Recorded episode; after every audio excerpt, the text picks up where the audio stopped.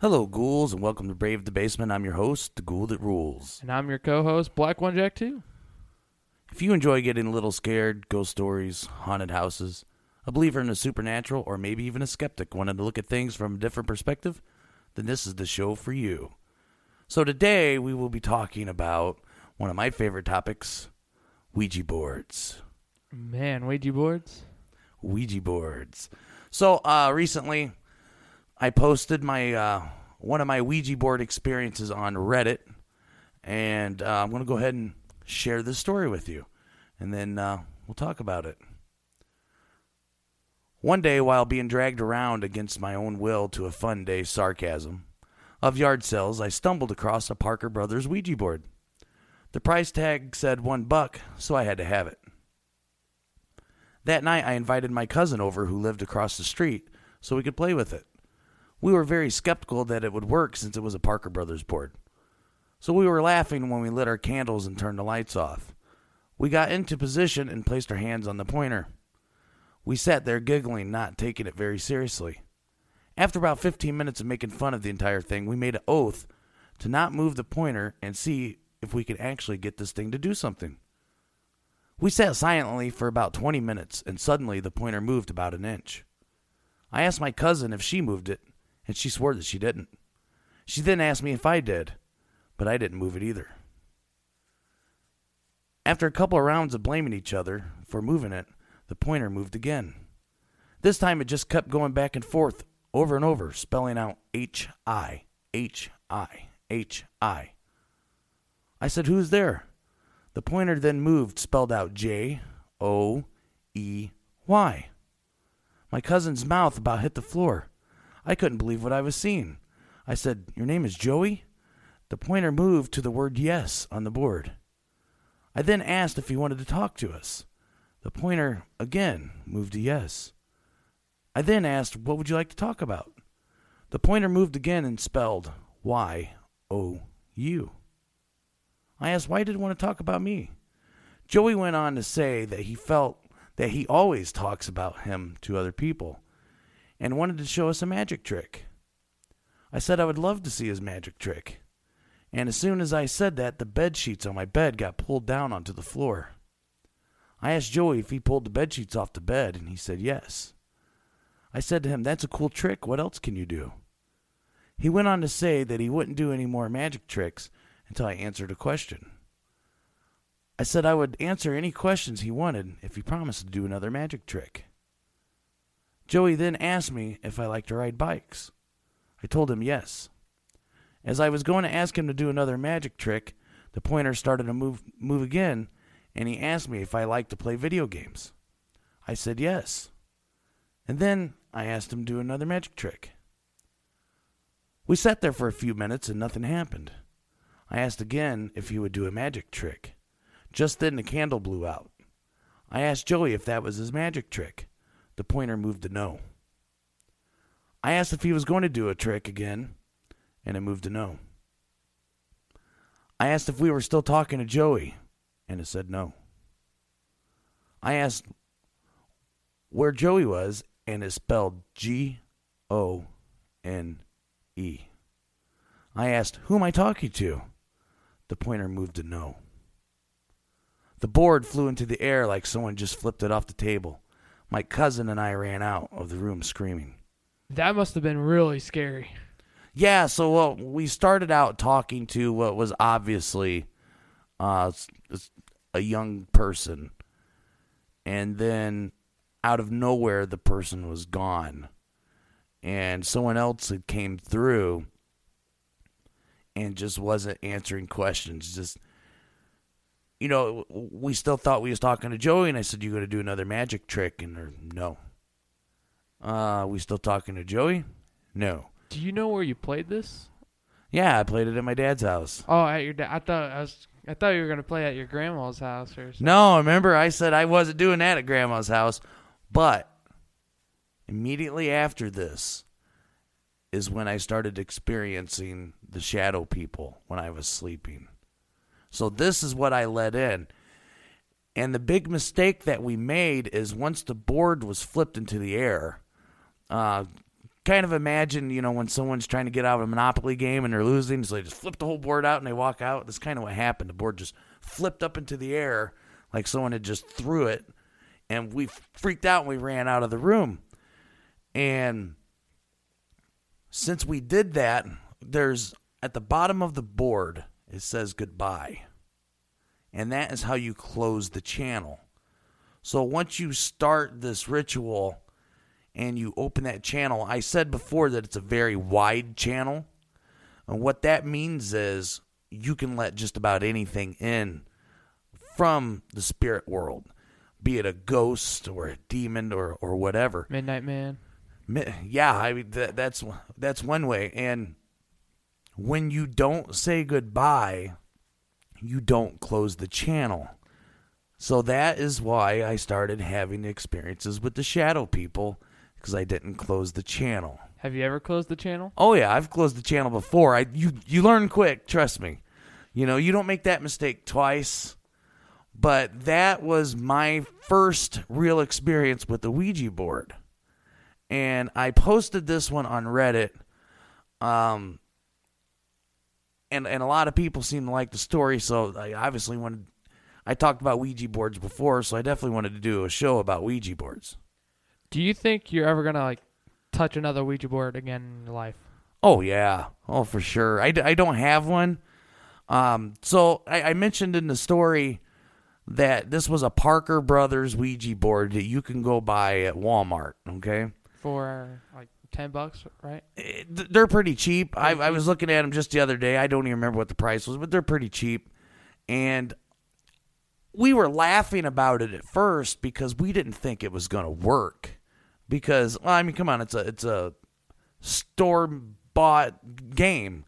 You know, just just like you buy a Monopoly game or, or any other game that you play, you go to the store and buy this thing. You guys didn't think it would work? No, obviously not. And then...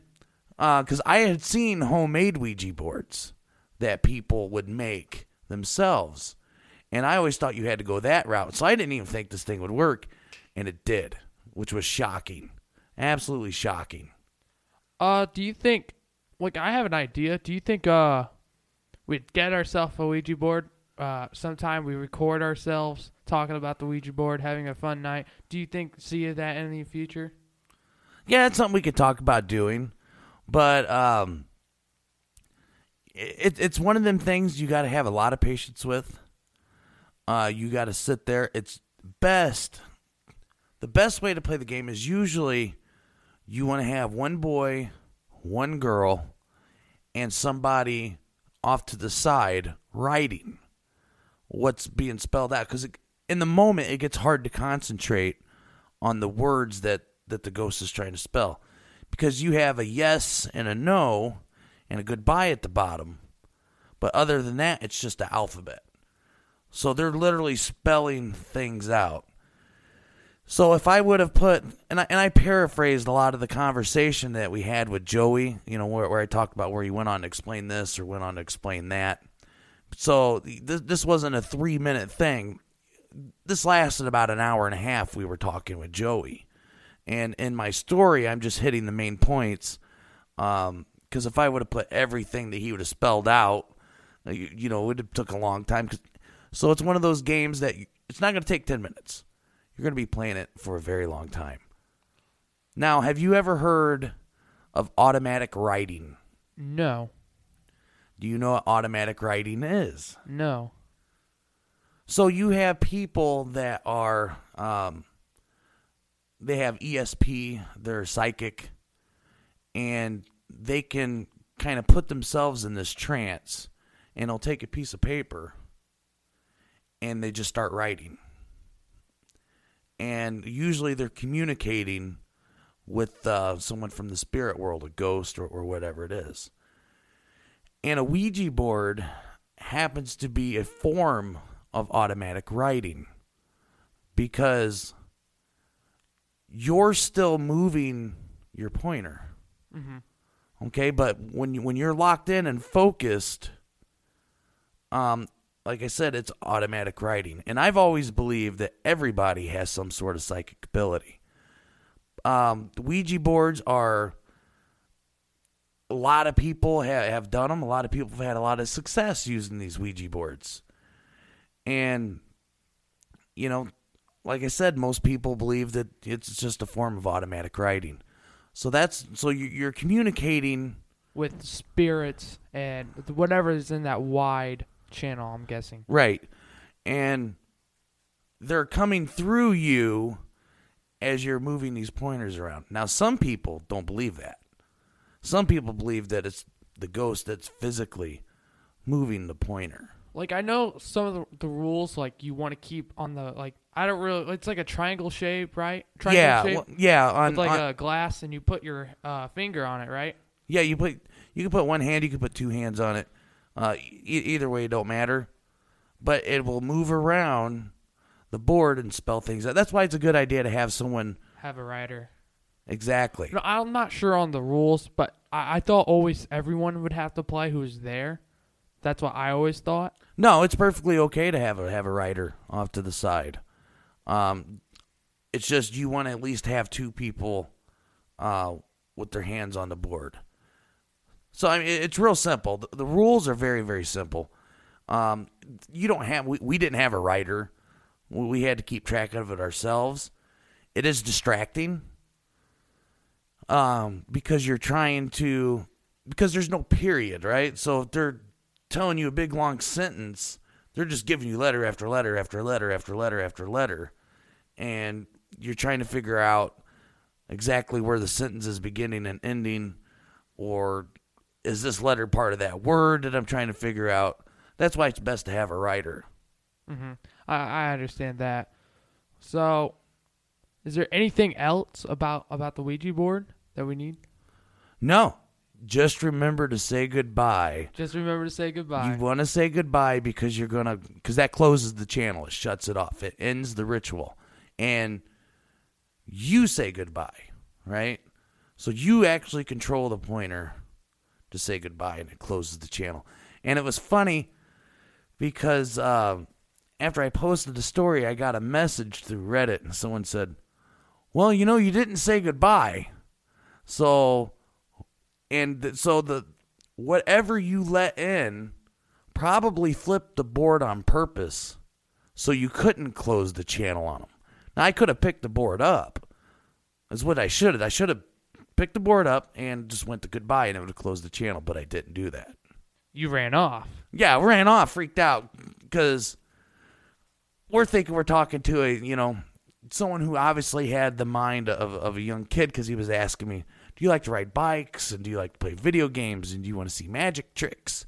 Because to this spirit that we were sp- speaking to, his name was Joey, you know, he was wanting to show us things, and he thought it was real cool that he could do all these things, and it would look like magic to us.